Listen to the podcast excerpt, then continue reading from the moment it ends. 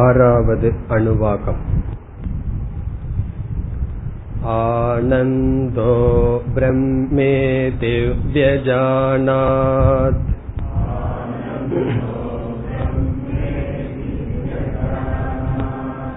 ஆனந்தாத்யேவ கல்விமானி பூதானி ஜாயந்தே.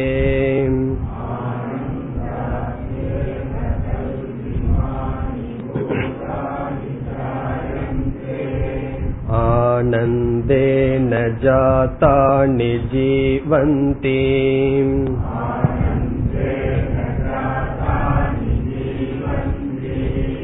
ஆனந்தம் பிரயந்த்யபிஷம் விஷந்தி.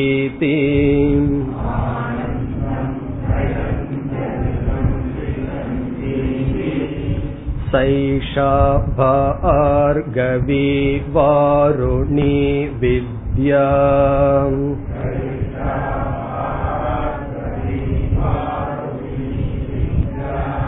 பரமே வ்யோமன் பிரதிஷ்டிதாம்.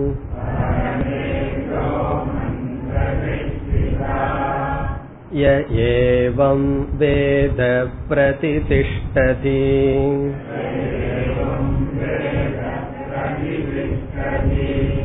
அன்னவானன்னாதோ பவதி.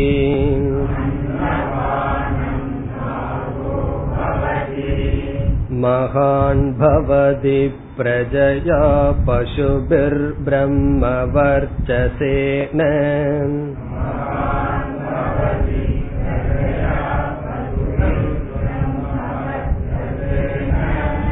மகான் கீர்த்தியா.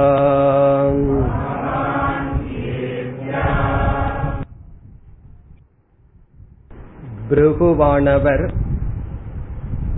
அன்னமய கோஷத்தை முதலில் பிரம்மன் என்று நினைத்தார்.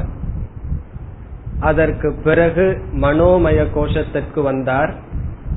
பிறகு பிராணமய கோஷம், மனோமய கோஷம், விஞ்ஞானமய கோஷம், ஆனந்தமய கோஷம் என்று ஐந்து படிகளில் அனாத்மாவை பிரம்மமாக நினைத்து இங்கு ஆறாவது அணுவாகத்தில் பிரம்மத்தை பிரம்மனாக நினைத்து சரியான ஞானத்தை அடைகின்றார்.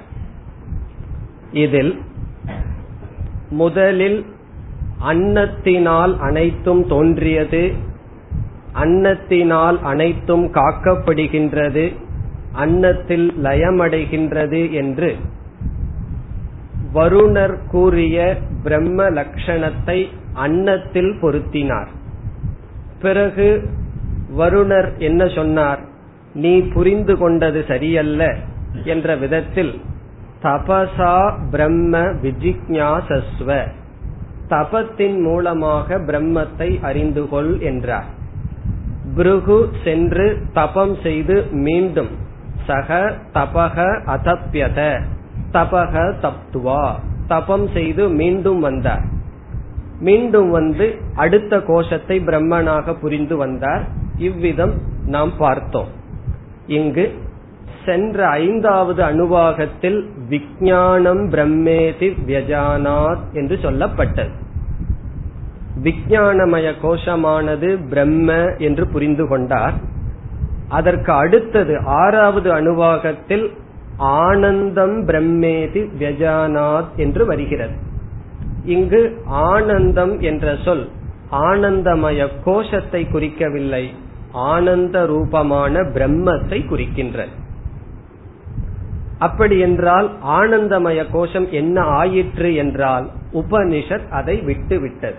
விஞ்ஞானமய கோஷத்திற்கு பிறகு ஆனந்தமய கோஷத்தை போக்தாவாக பிரம்மத்தை அறிந்தார். அறிந்து அந்த ஆனந்தத்திற்கும் காரணமாக இருக்கின்ற ஆனந்தமய கோஷத்தில் இருக்கின்ற ஆனந்தத்துக்கு அதிஷ்டானமான ஆனந்தத்தை பிரம்ம என்று தெரிந்து கொண்டார். ஆகவே ஆறாவது அணுவாகத்தில் நமக்கு கிடைப்பது முக்கிய பிரம்ம, அந்த பிரம்மத்தை பிரம்மன் என்று புரிந்து கொண்டார். ஆனந்தக என்பது பிரம்மத்தினுடைய சொரூப லட்சணம், அதை பிரம்மன் என்று தெரிந்து கொண்டார். அதற்கு பிறகு மீண்டும் தந்தையிடம் அவர் செல்ல போவது கிடையாது.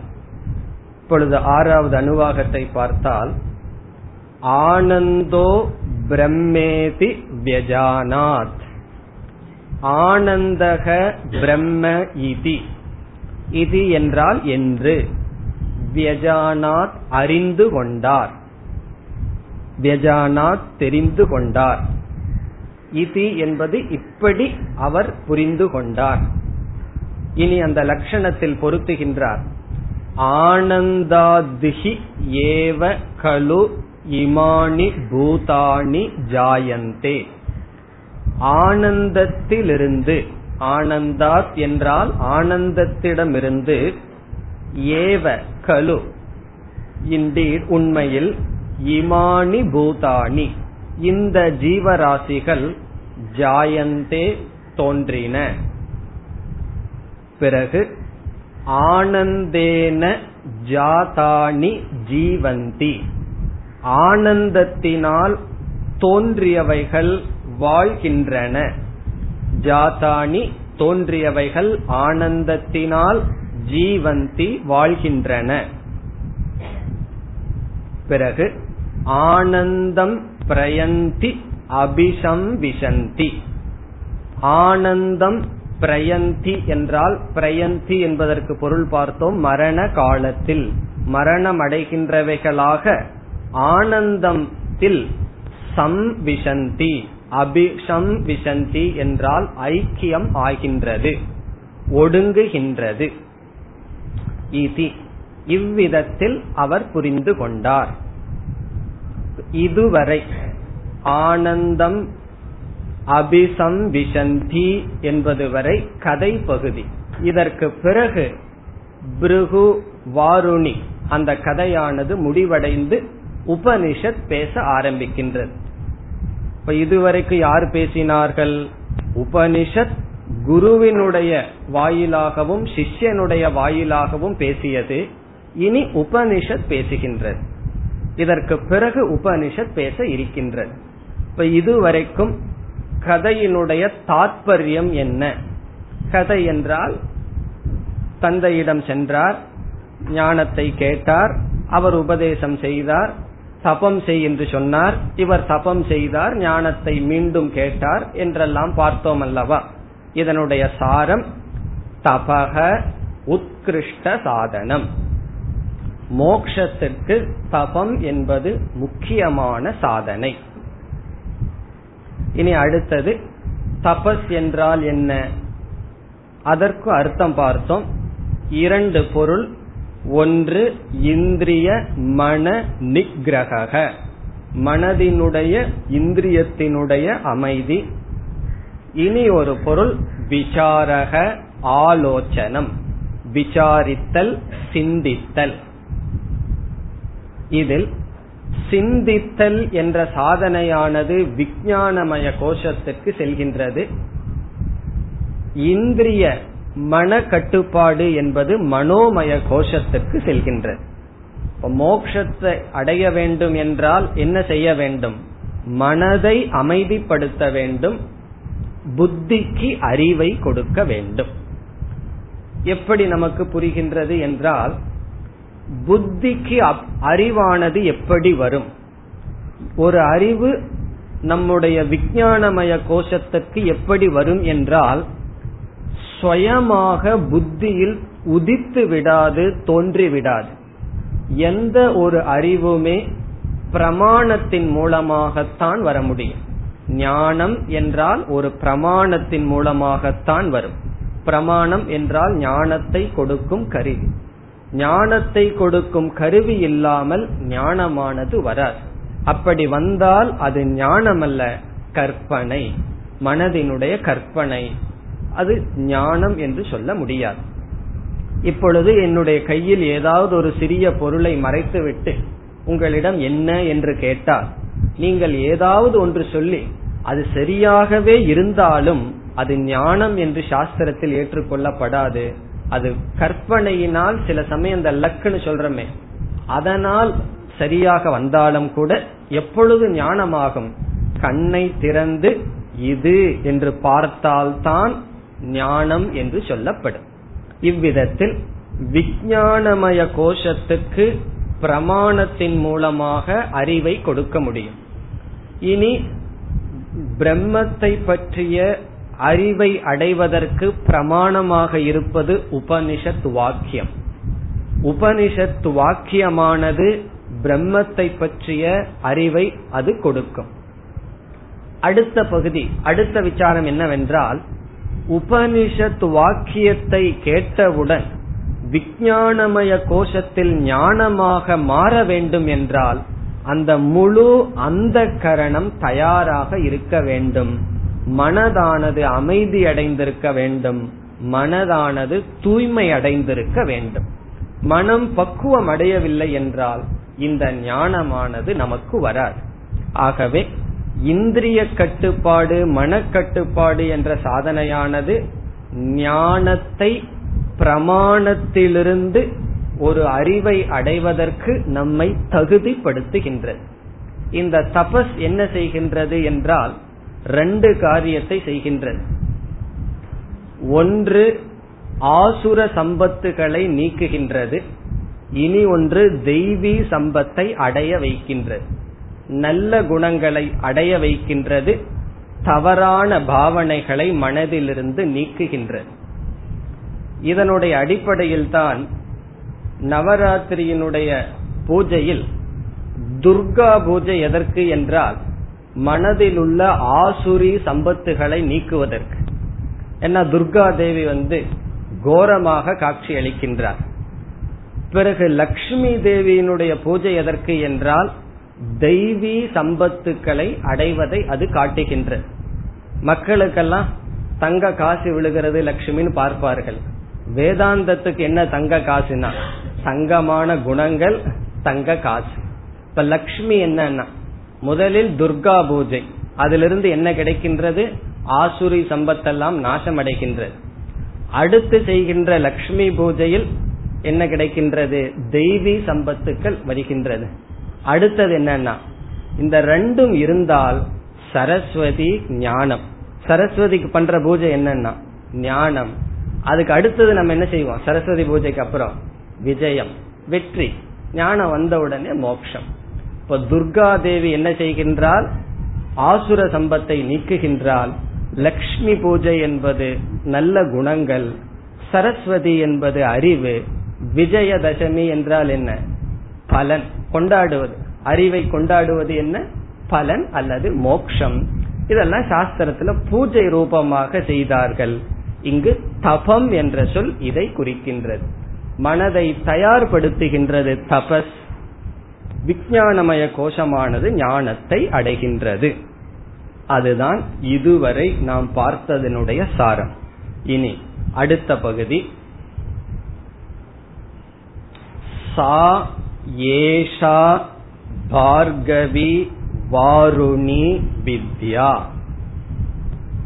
உபனிஷத் பேசுகின்றது. இந்த கதையை முடித்து உபனிஷத் பேசுகின்றது. சா ஏஷா பார்கவி வாருணி, இந்த இரண்டு சொற்கள் வித்யா என்ற சொல்லுக்கு அடைமொழி. பிரம்ம வித்யாவுக்கு புதிய இரண்டு சொற்கள் இங்கு கூறப்படுகின்றது. சா ஏஷா வித்யா, இந்த ஞானம். இங்கு வித்யா என்றால் ஆத்ம ஞானம் அல்லது பிரம்ம ஞானம். இந்த பிரம்ம ஞானத்துக்கு புதிதாக இப்பொழுது இரண்டு பெயர் சூட்டப்படுகின்றது. என்ன பெயர்? ஏஷா என்றால் இங்கு, சா என்றால் அந்த. அந்த இந்த வித்யாவானது எப்படி அழைக்கப்படுகின்றது? முதல் சொல் பார்கவி. பார்கவி என்ற சொல் பிரம்ம வித்யாவுக்கு இனி ஒரு சொல். பிரம்ம ஞானம் என்பதற்கு உபனிஷத் கொடுக்கின்ற இனி ஒரு சொல் பார்கவி. இந்த சொல்லினுடைய பொருள் பிருகுணா பிராப்தா வித்யா இதி பார்கவி.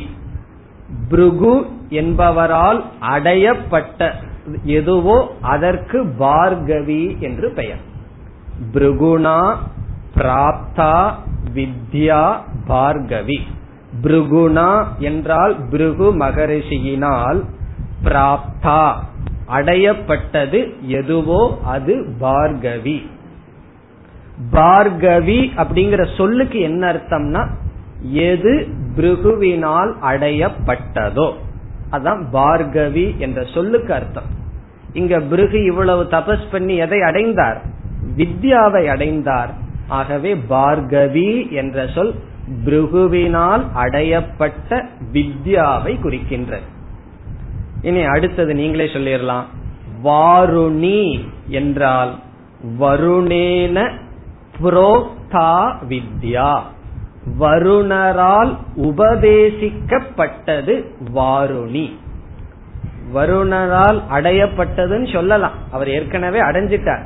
இங்கு வருணரால் உபதேசிக்கப்பட்ட வித்யாவுக்கு வாருணி என்று பெயர். இப்ப வாருணிங்கிற சொல்லுக்கு என்ன அர்த்தம்? எது வருணரால் உபதேசிக்கப்பட்டதோ அது வாருணி. இங்க என்ன உபதேசம் செய்தார்? பிரம்மத்தை உபதேசித்தார். ஆகவே இப்ப பிரம்ம வித்யாவுக்கு புதிதாக இரண்டு பெயர், பார்கவி வித்யா, வாருணி வித்யா. நம்ம பிரம்ம வித்யாவுக்கு இனி ஒரு பெயர் எல்லாம் பார்த்திருக்கோம் மற்ற உபனிஷத்துல, பராவித்யா என்று பிரம்ம வித்யாவுக்கு ஒரு பெயர் பார்த்துள்ளோம். ஆத்ம வித்யா, பிரம்ம வித்யா, மோக்ஷ வித்யான்னு என்ன வேணாலும் சொல்லலாம். இங்கு புதிதாக இரண்டு சொல், பார்கவி வித்யா, வாருணி வித்யா. பிருகுனால் அடையப்பட்டது, வருணரால் உபதேசிக்கப்பட்டது. சா ஏஷா வித்யா என்று உபனிஷத் கதை முடிந்தவுடன் பிருகு என்பவர் இந்த வித்யாவை அடைந்தார், வருணர் என்பவர் உபதேசம் செய்தார். இனி அடுத்த பகுதி, பரமே வ்யோமன் பிரதிஷ்டிதா. பிருகுவானவர் இந்த வித்யாவை அடைய வேண்டும் என்று கடும் தபம் செய்தார். ஒவ்வொரு கோஷத்துக்கு ஒவ்வொரு கோஷத்தை எப்படி தாண்டினார்? தபம் செய்து தாண்டினார். சாதாரணமா நம்ம என்ன நினைக்க தோணும், ஒரு கோஷத்தை படிச்சு முடிச்சிட்டோம்னா நம்ம ஒரு கோஷத்தை தாண்டிட்டோம்னு முடிவு பண்றோம். அடுத்த கோஷம் அடுத்த கிளாஸ்ல படிச்சு முடிச்சிட்டோம்னா நம்மளும் தாண்டிட்டதாக முடிவு செய்கின்றோம். அப்படி அல்ல. கோஷம்ங்கிறது நமக்கு விவேகத்தை கொடுக்குது, இப்படி எல்லாம் இருக்குன்னு சொல்லி. அந்த கோஷத்தை தாண்டது யாருன்னா சிஷ்யர்களாகிய நம்ம தான் தாண்டணும். உபனிஷத்து தாண்டிட்டு போயிரும், நாம் முயற்சி செய்து தாண்ட வேண்டும். தபம் செய்துதான் ஒரு கோஷத்திலிருந்து அடுத்த கோஷத்துக்கு போக முடியும். இப்படி எவ்வளவு காலம் தபஸ் பண்ணி இந்த ஞானத்தை அடைஞ்சிட்டு இருப்பார். இந்த தபத்துக்கு தான் முடிவு என்ன, எல்லை என்ன, எங்கு அமைதி அடைவது? முன்ன வந்து வேற எதையோ அடையணும்னு தபஸ் பண்ணிட்டு இருந்தோம், பொருளை அடையணும், பதவி அடையணும், உறவினர்கள் அடையணும்னு சொல்லி அடைஞ்சிட்டு இருந்தோம். இதெல்லாம் வேண்டான்னு விட்டுட்டு வேதாந்தத்துக்கு வந்து அதுக்கு மேல ஆக்டிவா இருக்க சொல்கிறார். முன்ன வந்து ஓடி ஆடி திரிஞ்சு சலிச்சு போயிட்டா வேதாந்தத்துக்கு வந்தா ஜபம் பண்ணு, ஒரு மணி நேரம் பூஜை பண்ணு, தபஸ் பண்ணுன்னு சொன்னா அதற்கு மேல் நம்ம செயலில் செயலில் முயற்சியில் ஈடுபடுகின்றோமே. இந்த முயற்சி எப்பொழுது முடிவடையும், என்னைக்கு வந்து ரிலாக்ஸா உட்காருவோம், அது அடுத்த பகுதியில் வருகின்றது. இந்த வித்யா எப்பொழுது முடிவடைகின்றது? அழகாக இங்கு சொல்கின்றார், உபனிஷத் சொல்கின்றது, பரமே வ்யோமன். வ்யோமன் என்றால் மனதில் இருக்கின்ற ஆகாசத்துக்கு வ்யோமன் என்று பெயர். நம்முடைய ஹிருதயத்திற்குள் ஒரு சிறிய ஆகாசம் இருக்கின்றது, அந்த ஆகாசத்துக்கு வ்யோமன் என்று பெயர். ஆகாசம்னா கண்ணுக்கு தெரியாத ஆகாசம் அல்ல, நம்மளுடைய நெஞ்சு அர்த்தம். அப்படின்னா அதுக்குள்ள ஹிருதயம் இருக்கு, அதற்குள்ள கொஞ்சம் ஆகாசம் இருக்கின்றது. சாஸ்திரப்படி மனதினுடைய கோலகம் ஹிருதயம். ஒவ்வொரு இந்திரியத்துக்கு இருப்பிடம் பார்ப்போம் அல்லவா? கண்ணுடைய கோலகம் என்ன? நம்ம தெரிகிற கண்ணு. காதுக்கு காதுன்னு ஒரு கோலகம் இருப்பிடம் இருக்கும். அதே போல மனதிற்கு இருப்பிடம் சாஸ்திரத்துப்படி ஹிருதயம். பிரெயின் கிடையாது, சாஸ்திரப்படி ஹிருதயத்தில் மனம் இருக்கின்றது. ஆகவே அந்த ஹிருதயத்தில் இருக்கின்ற ஆகாசம் என்றால் அது மனதை குறிக்கின்றது. அந்த மனதிற்குள் தான் பிரம்ம வித்யா வெளிப்படுகின்றது அல்லது பிரம்மன் வெளிப்படுகின்றார். பிரம்மன் எல்லா இடத்திலும் இருந்தாலும் மனதிற்குள் தான் அறிய முடிகின்றது. இப்ப பிரம்மன் எந்த இடத்துல இருக்கார் என்ற கேள்வியை கேட்டால் முதலில் கேள்வி தப்பு. எல்லா இடத்திலயும் இருக்கிறவரை போய் எந்த இடத்துல இருக்காருன்னு எப்படி கேட்க முடியும்? அப்படி கேள்விக்கு பதில் கூறினால் ஹிருதய குகையில் இருக்கின்றார், ஹிருதய ஆகாசத்தில் இருக்கின்றார். அந்த பிரம்மன் வந்து அந்த ஆகாசத்தில் இருக்கிறதுனால அந்த ஆகாசத்திற்கு பரமே, பரமம், மேலான என்ற அடைமொழி.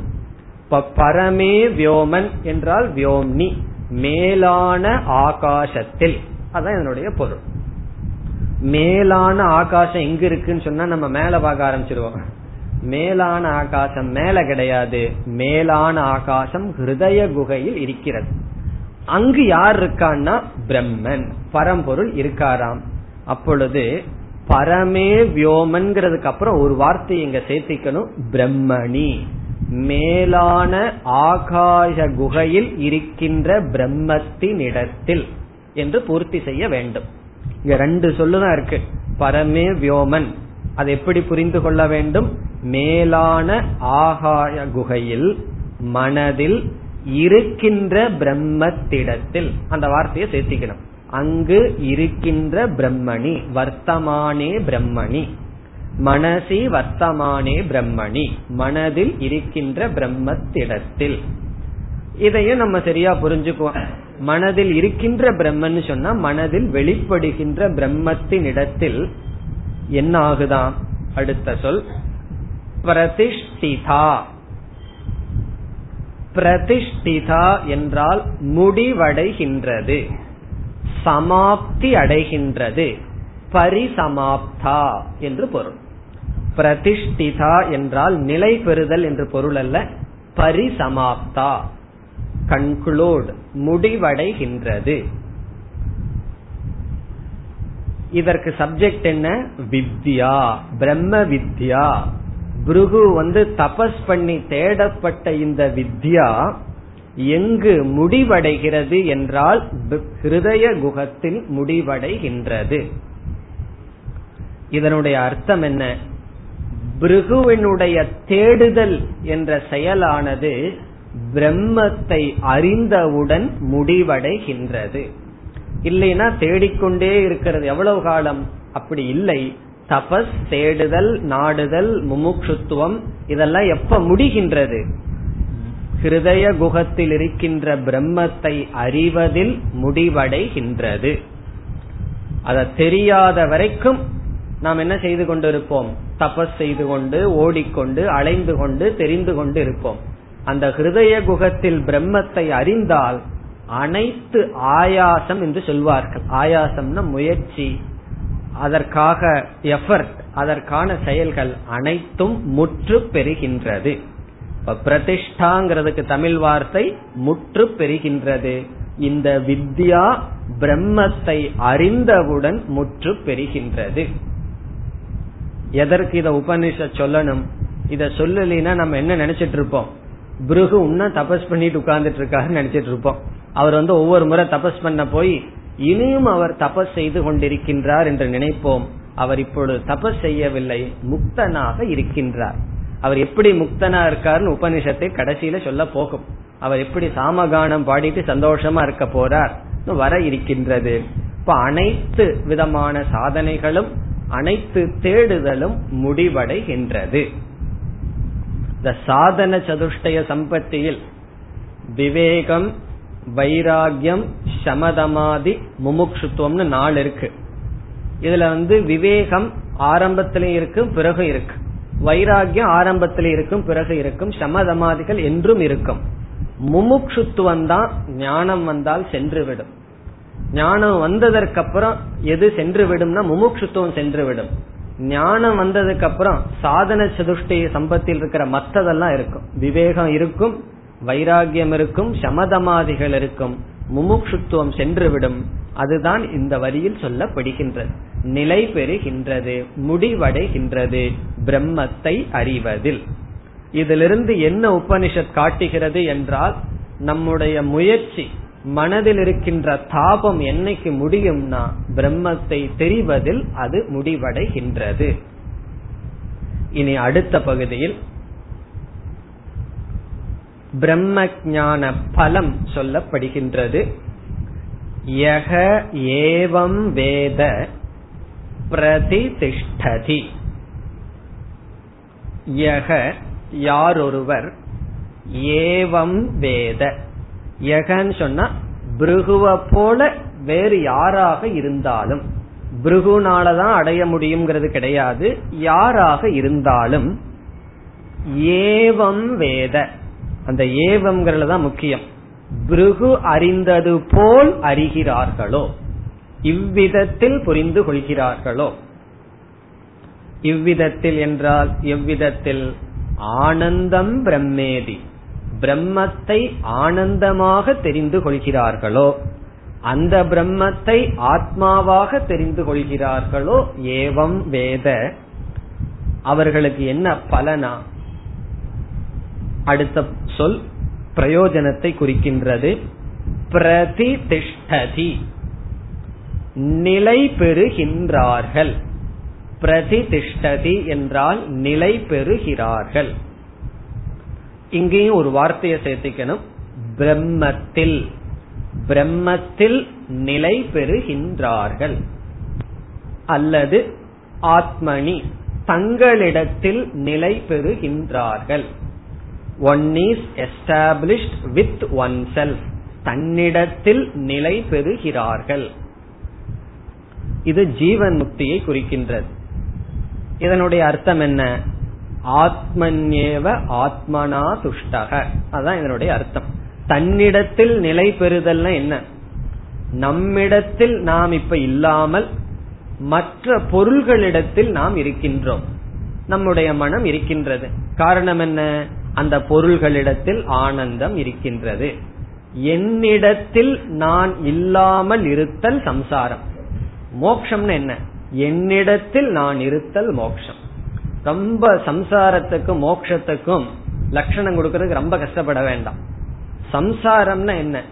என்னிடத்தில் என்னால் இருக்க முடியாதது சம்சாரம், என்னிடத்தில் என்னால் இருக்க முடிவது மோட்சம். அதனாலதான் ஜெயில பூட்டி வச்சுட்டா அப்படின்னா அவன் ஏன் கஷ்டப்படுறான், அது ஏன் தண்டனையாக இருக்கின்றது என்றால் அவனிடத்தில் அவர்களால் இருக்க முடியவில்லை, பொருள்கள் தேவைப்படுகிறது. ஒரு பிரம்ம ஞானியை பிடிச்சு ஜெயில போட்டு மூணு வேளை சாப்பாடு கொடுக்கறன்னா அதுக்கு மேல நல்ல பிராரப்தம் ஒண்ணுமே இல்லைன்னு சொல்லிடுவாரு. காரணம் என்ன? பிக்ஷைக்கு வெளியே போக வேண்டிய அவசியம் இல்ல, பாத்திரத்தை தூக்கிட்டு அலைய வேண்டிய அவசியம் இல்ல, ஒரு ரூம்குள்ள விட்டு பூட்டி வச்சு டிஸ்டர்ப் பண்ணாம சாப்பாடு மட்டும் வந்துதான். இதுதான் பெஸ்ட் பிராரப்தம்னு நினைப்பார். காரணம் என்ன? அவரிடத்தில் அவரால் இருக்க முடிகின்றது. இதுதான் மோக்ஷம். பிரதிதிஷ்டதி என்றால் நிலை பெறுகின்றான். பிரம்மனிடத்தில், தன்னிடத்தில் அவன் நிலையை அடைகின்றான். இப்போ ஓல்டேஜ் ப்ராப்ளம் சொல்றமே, அது காரணம் என்ன? அவர்களுக்கு பொருள் இல்லை, அவர்களை மட்டும் விட்டுட்டு சென்று விடுகிறார்கள், அதனால இருக்க முடியவில்லை. மோக்ஷம்ங்கிறது என்னன்னா தன்னிடத்தில் தான் இருத்தல். இனி அடுத்த பகுதியில் அதுவும் பிரயோஜனம்.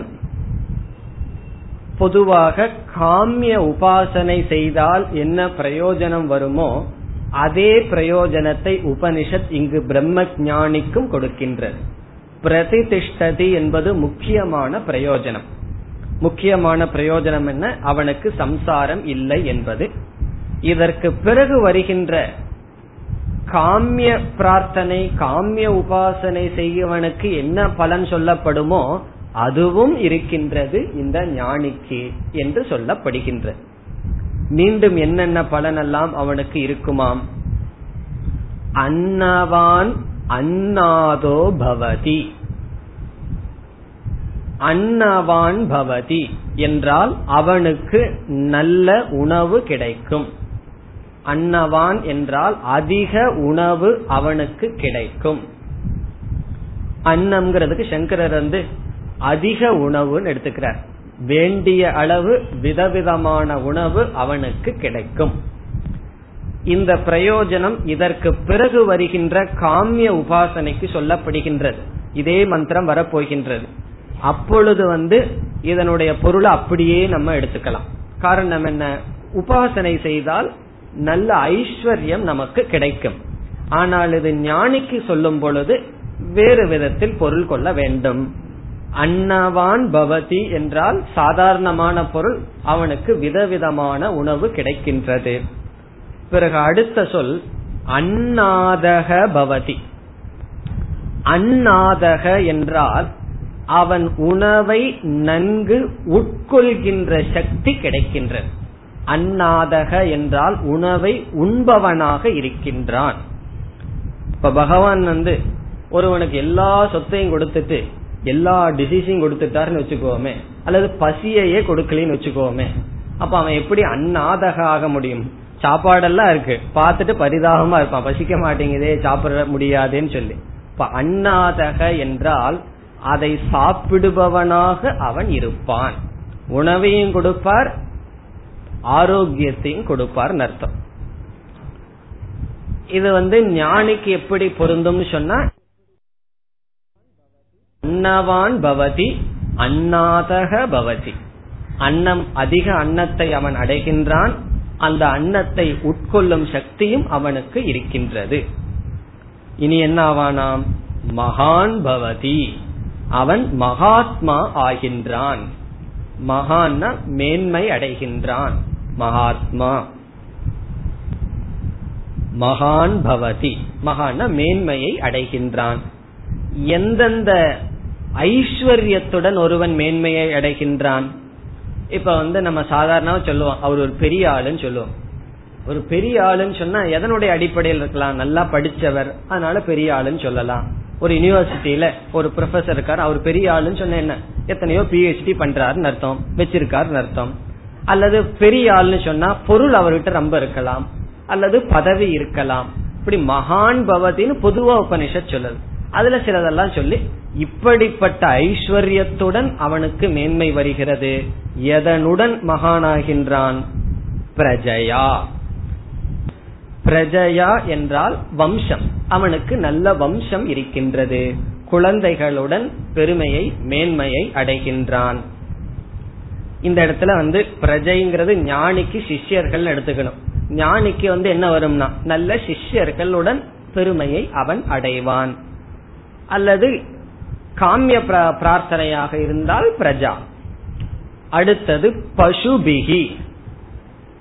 பசுபிகி என்றால் அந்த காலத்துல சொத்துன்னு சொன்னா ஆடு மாடு தான் சொல்லுவார்கள். ஆகவே பசுக்களுடன் மேன்மையை அடைகின்றான். வெல்த், பசு என்பது பொருளை குறிக்கின்றது, தனத்தை குறிக்கின்றது. பிறகு பிரம்ம வர்ச்சசேன, அவனுக்கு ஒளி பிரம்ம வர்ச்சஸ் இருக்கின்றது. இந்த இடத்துல ஒரு விளக்காசிரியர் சொல்றார், சமக தமக முதலிய சாதனையை செய்வதனால் வருகின்ற தேஜஸ் அவனுக்கு இருக்கின்றது. அதனால் பெருமையை மேன்மையை அடைகின்றான். பிறகு அடுத்த சொல் மகான் கீர்த்தியா. மகான்கிறதுக்கு அப்புறம் பவதிங்கிற சொல்ல சேர்த்துக்கணும். மீண்டும் மகான் பவதி, அவன் மகான் ஆகின்றான். எதன் மூலமாக? கீர்த்தியா. கீர்த்தி என்றால் புகழ். இங்கு என்ன புகழ்? ஞானிக்கு என்ன புகழ்னா ரெண்டு புகழாம். ஒன்று, அவன் சிஷ்டாச்சாரனாக இருக்கின்றான். அவனை பார்த்து இப்படி வாழ வேண்டும் என்று மக்கள் தெரிந்து கொள்கின்றார்கள். அப்படிப்பட்ட கீர்த்தி அவனுக்கு வருகின்றது. இனி ஒன்று, சம்பிரதாயத்தில் ஒரு முக்கியமாக அவன் இருக்கின்றான். பிரம்ம வித்யா சம்பிரதாயத்துல அவனும் ஒரு சம்பிரதாய வித்தாக இருக்கின்றான். இப்படி சாஸ்திரத்தை உபதேசிப்பதன் மூலம் கீர்த்தியை அடைகின்றான். இது வந்து எதற்கு? ஞானியினுடைய அடிப்படையில பேசுறோம். இதற்கு பிறகு வருகின்ற உபாசனையில ஒருத்தனுக்கு எதுல ஆசையோ எதுல புகழ் வேணுமோ அதை அவன் அடைகின்றான். கீர்த்தியா, புகழின் மூலமாக மகான் பவதி, மேன்மையை அடைகின்றான். இத்துடன் இந்த ஆறாவது அணுவாகமும் முடிவடைகின்றது. இதில் ஆனந்தம் பிரம்மேதி வியஜானாத் என்ற ஞானத்தை அடைந்து அந்த ஞானத்திற்கு இரண்டு பெயர்களை கொடுத்து ஜீவன் முக்தியை கூறி பிறகு சம்சாரிகளுக்கு சொல்லப்படுகின்ற ஐஸ்வர்யமும் ஞானிக்கு இருக்கின்றது என்று சொல்லப்பட்டது. இனி அடுத்த அணுவாகம், ஏழாவது அணுவாகம். அன்னம் ந நிந்த்யாத் தத் வ்ரதம் பிராணோ வா அன்னம்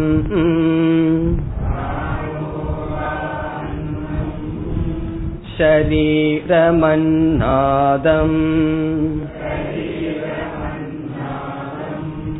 பிராணே ஷரீரம் பிரதிஷ்டிதம்.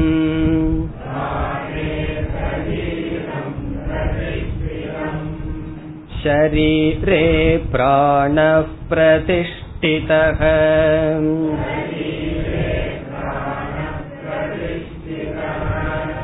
ததேததன்னமன்னே பிரதிஷ்டிதம்.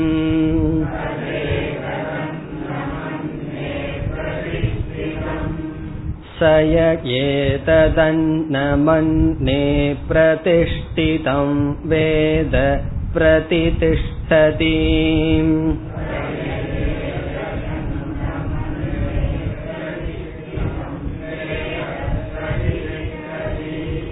அன்னவானன்னாதோ பவதி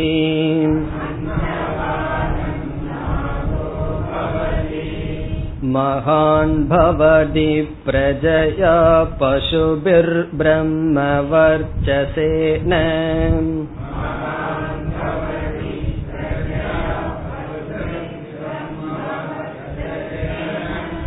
மகான் கீர்த்தியா.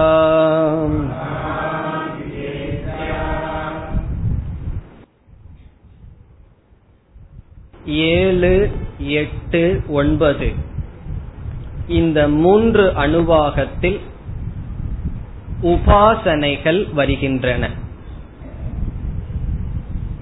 விதவிதமான மூன்று விதமான தியானம் பேசப்படுகின்றது. ஒவ்வொரு அணுவாகத்திலும் உபாசனை வருகின்றது. யாருக்கு இந்த உபாசனை? அஞ்ஞானிக்கு உபாசனை வருகின்றது. சென்ற அணுவாகத்துடன் ஞானியை குறித்த விசாரமானது முடிவடைகின்றது. தபஸ்ங்கிற சாதனை, ஞானம், ஞான நிஷ்டை, பிரயோஜனம் அனைத்தும் முடிவடைகின்றது. இனி உபாசனை, சில பண்புகள், ஞான பலம், இதுதான் வர இருக்கின்றது. இதில் உபாசனை பேசப்படுகின்றது. ஒவ்வொரு உபாசனைக்கு முன் ஒவ்வொரு பண்புகள் பேசப்படுகின்றது. உபாசனை செய்வதற்கு முன் ஒரு விரதமானது பேசப்படுகிறது. அன்னம்ன நிந்தியா தத் விரதம். ஒவ்வொரு உபாசனைக்கு முன் ஒவ்வொரு விரதம். விரதம்னா வேல்யூ, நல்ல பண்புகள். அதை சொல்லி பிறகு உபாசனையானது வருகிறது. முதலில் பண்பை மட்டும் பார்க்கலாம். இந்த மூன்று அணுவாகத்திலும் ஒவ்வொரு பண்புகள், பிறகு ஒவ்வொரு உபாசனைகள். உபாசனையை பற்றி பிறகு எடுத்து சிந்திக்கலாம். இப்பொழுது என்ன பண்பு இங்கு சொல்லப்படுகிறது? முதல் வேல்யூ, முதல் ஒழுக்கம் என்ன? அன்னம் ந நிந்த்யாத். அன்னத்தை, உணவை, ந நிந்த்யாத், நிந்திக்க கூடாது, அவமதிக்க கூடாது. ந நிந்த்யாத்னா should not disrespect, அவமதிக்க கூடாது உணவை, அன்னத்தை. தத் விரதம், அது விரதம். விரதம்னா என்ன? நமக்கு தெரிஞ்ச சொல்லுதான் விரதம். அதை பின்பற்ற வேண்டும். அன்னத்தை அவமதிக்க கூடாது. அதனாலதான் நம்முடைய சம்பிரதாயத்துல அன்னத்தின் மீது காலம் கூட வைக்க கூடாது. சாப்பாட்டை மிதிக்காதே என்று சொல்வார்கள். அன்னத்தை அவமதிக்க கூடாது. இது வந்து உபாசனையினுடைய அங்கமாக ஒரு விரதம் பேசப்படுகிறது. உபாசகர்கள் மட்டுமல்ல, எல்லோருக்கும் இது ஒரு விரதம். யாராக இருந்தாலும் அன்னத்தை நிந்திக்க கூடாது. என்ன காரணம்? முதல் ரெண்டு காரணம் பார்க்கலாம். முதல் காரணம், அன்னம் என்பது விராட் ஸ்வரூபம். விராட் என்பவர் யார்?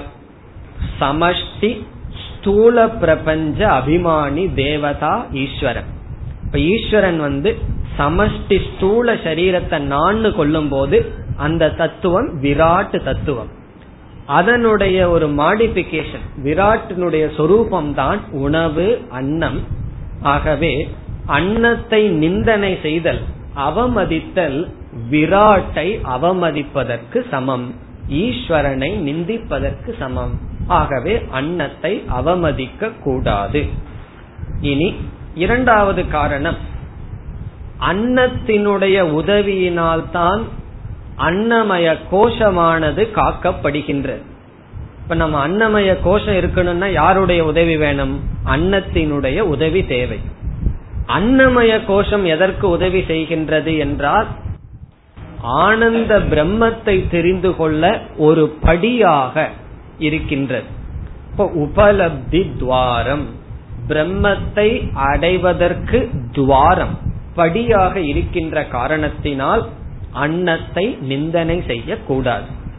அன்னத்தை நிந்தனை செய்யக்கூடாதுன்னா அன்னத்தை நாம் இழிவாக பேசுவதோ கையாளுவதோ கூடாது. அடுத்த விரதம் வந்து அன்னத்தை வேஸ்ட் பண்ண கூடாதுன்னு வரப்போகின்றது. எல்லாம் அன்ன சம்பந்தமாகவே மூன்று விரதம். அன்னத்தை இழிவுபடுத்த கூடாது, அன்னத்தை வந்து நம்ம வேஸ்ட் பண்ண கூடாதுன்னு அடுத்ததுல வரப்போகுது. மீண்டும் அண்ணன் என்ன செய்ய, அன்னத்தை பற்றி என்ன செய்யணும்னு அதற்கு அடுத்ததுல வரப்போகுது. இங்கு வந்து அவமதிக்க கூடாது என்பது பொருள். இதனுடைய பொருள் என்னன்னா, ஒருத்தருக்கு அவமரியாதையுடன் சர்வ் பண்ண கூடாது என்பதெல்லாம் இதனுடைய பொருள். இது விரதம். இனி அடுத்ததாக உபாசனை. இனி அடுத்ததுக்கு இதே போல விரதம், அடுத்தது ஒரு விரதம் வரும், பிறகு உபாசனை தொடரும். இனி உபாசனை என்ன என்று பார்க்கலாம். இங்கு என்ன உபாசனை செய்யப்படுகிறது என்றால், இந்த உலகமானது ஒன்றை ஒன்று சார்ந்திருக்கின்றது என்று தியானிக்கப்படுகின்றது. இன்டர்டிபெண்டன்ஸ். இந்த உலகத்தில் எந்த ஒரு பொருளும் சுதந்திரமாக இருக்க முடியாது, ஒன்று ஒன்றை சார்ந்து இருக்கின்றது என்று உபாசனை செய்யப்படுகின்றது. அதான் உபாசனையினுடைய சொரூபம். படைப்பில் ஒன்றை ஒன்று சார்ந்திருக்கின்றது, இதுதான் உபாசனா சொரூபம். ஒன்றை ஒன்று சார்ந்திருக்கிறதுன்னு சொன்னா எந்த ஒரு தத்துவமும் சுதந்திரமாக இயங்க முடியாது, ஒன்றை சார்ந்துதான் இனி ஒன்று இருக்கும் என்பதுதான் உபாசனைக்குரிய விஷயம். அதை உபனிஷத் எப்படி செய்கின்றது? இந்த உலகத்தில் ஏதோ இரண்டு தத்துவத்தை எடுத்துக்கொள்கின்றது, ஒரு பேர் எடுத்துக்கொண்டு இது இதை சார்ந்து இருக்கின்றது, இது இதை சார்ந்து இருக்கின்றது என்று காட்டுகின்றது. அதுதான் உபாசனை. இப்போ உதாரணமாக பிராணனை எடுத்துக்கொண்டு ஷரீரத்தை முதலில் எடுத்துக்கொள்கின்றது, ஷரீரத்தை எடுத்துட்டு பிராணனை எடுக்கின்றது. ஷரீரம்னா நம்முடைய ஸ்தூல சரீரம், நம்முடைய பிராணன் எடுத்துக்கொண்டு என்ன செய்கின்றது? ஷரீரமானது பிராணனை சார்ந்து இருக்கின்றது, பிராணனானது ஷரீரத்தை சார்ந்து இருக்கின்றது என்று நாம் சிந்திக்க வேண்டும், உபாசனை செய்ய வேண்டும். இவ்விதம் இங்கு எடுத்துக்கொள்ளப்படுவது பிராணனும் ஷரீரமும். அதை எடுத்து ஒன்றை ஒன்று சார்ந்திருக்கின்றது என்று மனதில் தியானிக்க வேண்டும். அடுத்ததுல வேற ரெண்டு பேர் எடுத்துக்கொள்ளப்படும், அடுத்ததுலயும் வேறு இரண்டு எடுத்துக்கொள்ளப்படும். ஆகவே இந்த மூன்று உபாசனைகளும் ஒரே சொரூபம். இதனுடைய சாரம் என்ன? எதுவும் சுதந்திரமாக இல்லை என்ற உபாசனை.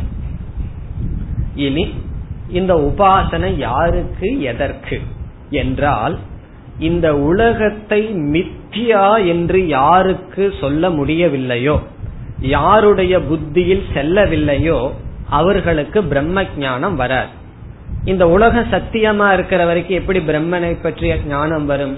ஆகவே இந்த உலகத்தினுடைய மித்தியாத்துவம் மனதில் பதிய வேண்டும், உணர வேண்டும்.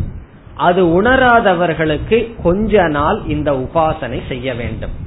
அப்படி செய்தால் என்ன பலன் கிடைக்கும்னா, இந்த உபாசனைய வந்து காமியம் இல்லாமல் செய்தால், அதாவது ஐஸ்வர்யம் வேணும், அண்ணன் வேணும், அண்ணாதனானா இருக்கணும், மகான் வேணும், மகான் கீர்த்தியா பிரஜையா பசுபிகி இதெல்லாம் எனக்கு வேணுங்கிற விரும்பாம சித்த சுத்தியுடன் ஒருவன் உபாசனை செய்தால் அவனுக்கு என்ன பலன் என்றால், இந்த பிரபஞ்சம் மித்யா என்ற ஞானம் அவனுக்கு கிடைக்கும். அதற்கு அவன் தகுதியை அடைவான். எப்படி என்றால், மித்யாவுக்கு பல லட்சணம் இருக்கின்றது. ஒரு லட்சணம், எது சார்ந்து இருக்கின்றதோ அது மித்யா. நிழல் இருக்கின்றது, என்னை சார்ந்து இருப்பதனால் மித்யா. பானை களிமண்ணை சார்ந்து இருப்பதனால் பானை என்பது மித்யா. அப்படி எது சார்ந்து இருக்கின்றதோ அது மித்யா. இந்த உபாசனையினுடைய சொரூபம் என்ன? அனைத்து பிரபஞ்சமுமே ஒன்றை சார்ந்து இருக்கின்றது என்று நாம் சிந்திக்கின்றோம். அப்படி சிந்திக்க சிந்திக்க மித்யாத்துவ நிச்சயம், மித்யாத்துவ புத்தியானது நம்முடைய மனதிற்கு வரும். அப்படி தயாரான உடனே என்ன செய்ய வேண்டும்? மீண்டும் வேதாந்த வாக்கியத்தை கேட்கும் பொழுது ஞானம் நமக்கு வரும். இப்ப இந்த உபாசனையினுடைய பலன் இரண்டு பலன். ஒன்று மித்யாத்துவ நிச்சயம், இது வந்து நிஷ்காம உபாசகனுக்கு.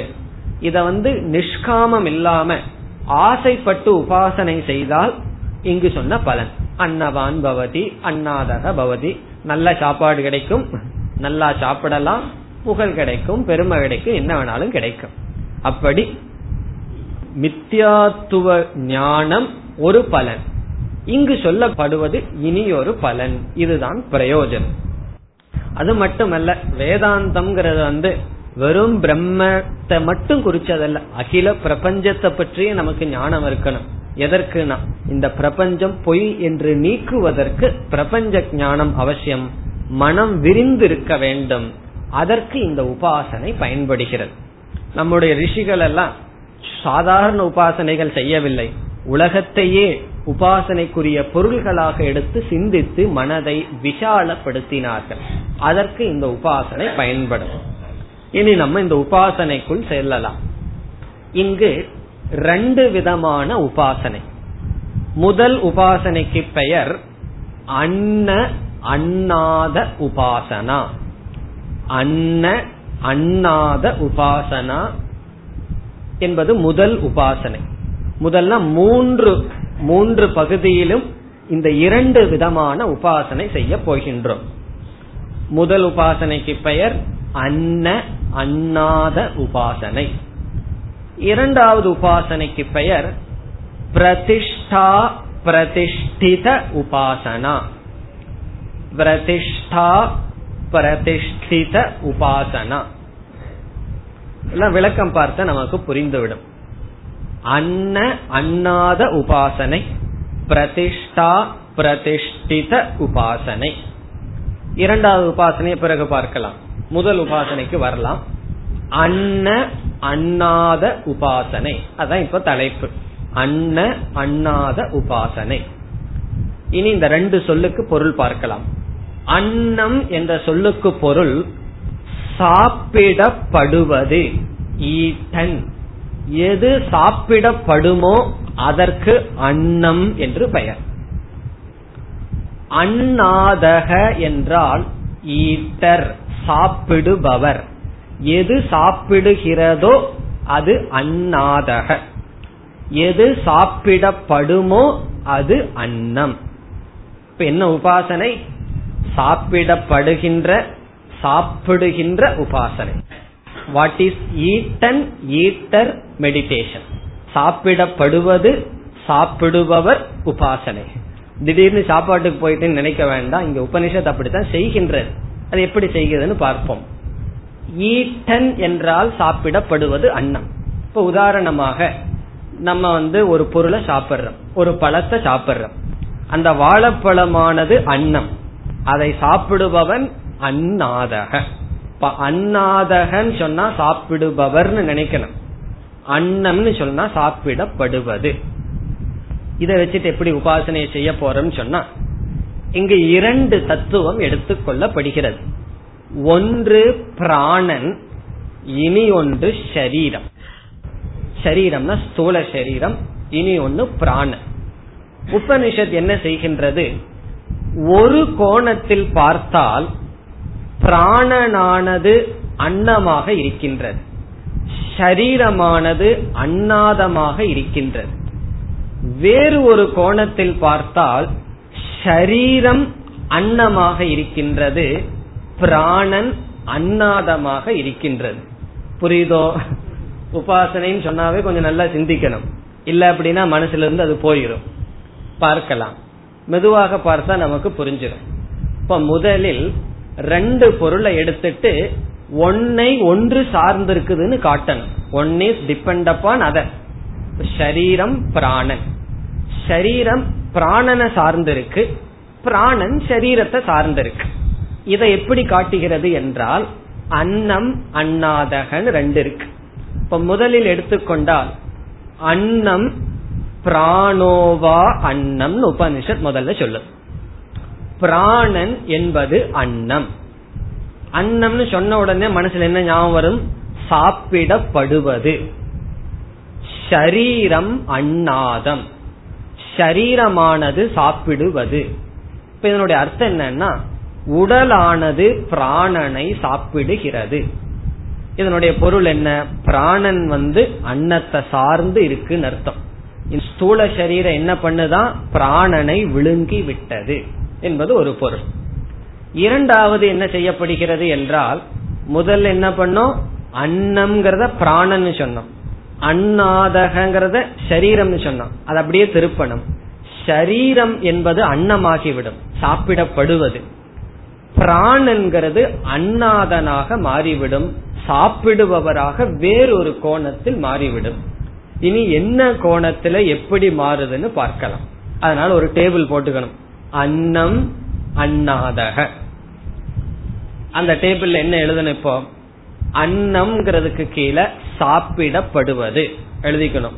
அன்னம், அதற்கு கீழே சாப்பிடப்படுவது. ஈட்டன், அன்னாதகன் எழுதி ஈட்டர், சாப்பிடும் தத்துவம், சாப்பிடுபவர். இப்ப ஃபர்ஸ்ட் என்ன எழுதுவோம்? அன்னம்ங்கிறதுக்கு கீழே பிராணக.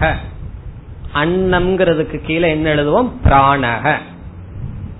பிராணன் என்றால் என்ன ஆகுது? இப்போ பிராணன் சாப்பிடப்படுவது ஆகுது. அன்னாதக அப்படிங்கறது கீழே பிராணனுக்கு நேரா என்ன எழுதணும்? சரீரம். இப்ப நம்ம டேபிள் என்ன இருக்கு? அன்னம் அன்னாதக, அன்னத்துக்கு கீழே பிராணக, அன்னாதகங்கிறதுக்கு கீழே சரீரம் இருக்கு. இப்ப இந்த டேபிளை எப்படி புரிந்து கொள்ள வேண்டும் சொன்னா, அன்னத்துக்கு கீழே பிராணன் இருக்கு, அதற்கு கீழே ஒரு சிறிய என்ன நோட் பண்ணிக்கணும்? கொல்லப்படுவது ஆஸ் கண்டெய்னர் அப்படின்னு எழுதிக்கணும். எதற்கு கீழே? பிராணனுக்கு கீழே ஆஸ் கண்டென்ட், கண்டெய்னர் அல்ல, ஆஸ் கண்டென்ட், கொல்லப்படுவது எழுதிக்கணும். எதற்கு கீழே? பிராணனுக்கு கீழே. பிராணன் எதற்கு கீழ் இருக்கு? அன்னத்துக்கு கீழ் இருக்கு. அன்னத்துக்கு கீழே பிராணன், பிராணனுக்கு கீழே ஆஸ் கண்டென்ட், கொல்லப்படுவது. இனி சரீரம் இருக்கே, சரீரம் எதற்கு கீழ் இருக்கு? அன்னாதக இருக்கு. அதற்கு கீழே என்ன எழுதணும்? கண்டெய்னர். ஆஸ் கண்டெய்னர் என்றால் கொல்லப்படுவது, கொள்வது, கொள்பவன். கொள்பவனா சாகடிப்பவன் அர்த்தம் இல்ல, கொள்பவன், கண்டெய்னர். இதனுடைய அர்த்தம் என்னன்னு சொன்னா, எப்பொழுது பிராணன் அன்னமாகிறது, எப்பொழுது சரீரம் அன்னாதமாகிறது என்றால் பிராணனை கண்டென்ட், உள்ளே இருப்பது என்ற திருஷ்டியில் பார்க்கும் பொழுது பிராணனானது அன்னம், சரீரமானது ஒரு கண்டெய்னர். கண்டெய்னர்னா ஒரு டப்பா மாதிரி, அந்த ஒரு பாக்ஸ் மாதிரி இருப்பதனால, பிராணனை உள்ளே வைத்திருப்பதனால் சரீரம் அன்னாதக என்று ஆகிவிடுகிறது. இனி அடுத்தது என்ன ஆகுதுன்னு சொன்னா, அதற்கு கீழேயே எழுதணும், மாறி எழுதணும். அன்னம்ங்கிறதுக்கு கீழே சரீரம் என்று எழுத வேண்டும். இனி அன்னாதகங்கிறதுக்கு கீழே பிராணகன்னு எழுதணும். முன்ன எழுதுனது அப்படியே மாத்தி எழுதியிருக்கோம். முன்ன எப்படி எழுதியிருக்கோம்? முன்ன எழுதுன இப்ப ஞாபகம் வச்சா மறந்துடுவோம், வேண்டாம் இப்ப எழுதுனதுக்கே வருவோம். இப்ப எப்படி எழுதியிருக்கோம், அன்னம்ங்கிறதுக்கு கீழே சரீரம், அண்ணாதகங்கிறதுக்கு கீழே பிராணன். இனி சரீரத்துக்கு கீழே பிராக்கெட்ல என்ன எழுதணும், ரிசால்வ்டு, ஒடுங்குகிறது, ஒடுங்கப்படுகிறது, ரிசால்வ்டு எழுதணும். பிராணகங்கிற இடத்துல ரிசால்வர், ஒடுக்குபவர், பிராணக கீழ ஒடுக்குபவர். இது என்னன்னு சொன்னா, முன்ன வந்து கேஸ் வேறையா இருந்தது, என்ன சரீரம் வந்து அண்ணாதனா இருந்தது, சாப்பிடுபவரா இருந்தது. இப்ப பிராணன் சாப்பிடுபவரா மாறி சரீரம் சாப்பிடப்படுவதா இருக்கு. அப்படித்தான் இப்ப இருக்கு. இப்ப எப்படி இருக்கு, சரீரம் அன்னம், பிராணன் அண்ணாதக, பிராணன் வந்து சாப்பிடுவதா இருக்கு. அது எப்படின்னு சொன்னா, பஞ்ச கோஷ விவேகத்துல என்ன ஆகுதுன்னா, பிராணமய கோஷம் வந்து அன்னமயத்தை சாப்பிடுறது, அன்னமயத்தை நீக்கி விடுது. அதனால ரிசால்வர் என்றால் ஒடுக்குவதுங்கிற அடிப்படையில பார்க்கும் போது பிராணனுக்கு என்ன ஸ்டேட்டஸ் கிடைக்குது, அண்ணாதகங்கிறது கிடைக்குது. பிராணன் என்ன ஆகி விடுகிறது, அண்ணாதன் ஆகி விடுகிறது. எப்பொழுதுனா அதனாலதான் ரிசால்வர் அப்படின்னு புரிஞ்சுக்கிறோம். ரிசால்வர்ங்கிற இடத்துல எப்படி புரிஞ்சுக்கணும், பஞ்ச கோஷ விவேகத்தில், பஞ்ச கோஷ விவேகம் பண்ணும் போது பிராணனுக்கு வந்து அதிக சக்தியாகி ஸ்தூல சரீரத்தை அது வந்து விழுங்கி விட்டது என்றால் என்ன, அது ரிசால்வ் பண்ணி விட்டது. அதனாலதான் சரீரம்ங்கிற இடத்துல என்ன எழுதியிருக்கோம், ஆஸ் ரிசால்வ்டு, அது ஒடுங்கப்படுகிறதுங்கிற அடிப்படையில சரீரமானது அன்னம், ஒடுக்குகிறது என்ற அடிப்படையில் பிராணன் அண்ணாதக. அப்ப இந்த டேபிள்ல என்ன நமக்கு கிடைக்குது, ஒரு திருஷ்டியில பிராணன் அன்னம், இனி ஒரு திருஷ்டியில் பிராணன் அண்ணாதக, இனி ஒரு திருஷ்டியில், ஒரு திருஷ்டியில் சரீரம் அன்னம், இனி ஒரு திருஷ்டியில் சரீரமே அண்ணாதக என்று. இது வந்து அன்ன அண்ணாத உபாசனை. இதே போல பிரதிஷ்டா பிரதிஷ்டித உபாசனை அடுத்த ரெண்டுலயும் வேறு வேறு பேர் எடுத்துக்கொண்டு இந்த மாதிரி செய்யப்படும். உபாசனையே என்னால பண்ண முடியலன்னா என்ன பண்றது, உபாசனையினுடைய பொருள் தாற்பயம் என்ன என்றால் இப்படி எல்லாம் சிந்திச்சோம்னா ஒன்றை ஒன்று சார்ந்திருப்பதனால் அனைத்தும் மித்யா என்பது கருத்து. அடுத்த கிளாஸ்ல போர்ட்லயும் எழுதி பார்ப்போம். இதே பேட்டர்ன்ல தான் நம்ம இனி வந்து அடுத்த இரண்டும் செய்ய இருக்கின்றோம். அதை அடுத்த வகுப்பில் தொடரலாம். ஓம் பூர்ணமதః பூர்ணமிதம் பூர்ணாத் பூர்ணமுதச்யதே பூர்ணஸ்ய பூர்ணமாதாய பூர்ணமேவாவசிஷ்யதே. ஓம் சாந்தி சாந்தி சாந்தி.